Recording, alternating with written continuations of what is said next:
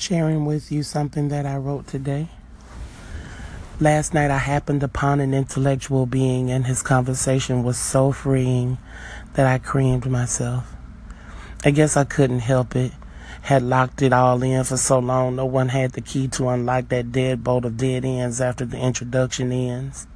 But this one, he strings the words together, and no lie, my reaction felt like my clitoris was being tickled by a dove's feather or the tip of a well moistened tongue.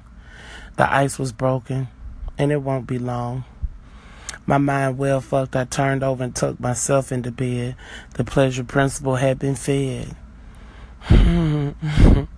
Willing to see where this experience leads. I'm sure with me pleasing him and him pleasing me. All I know is that he definitely got into my head, and mentally, my pleasure principle has been fed. It's amazing when you run into those type of people.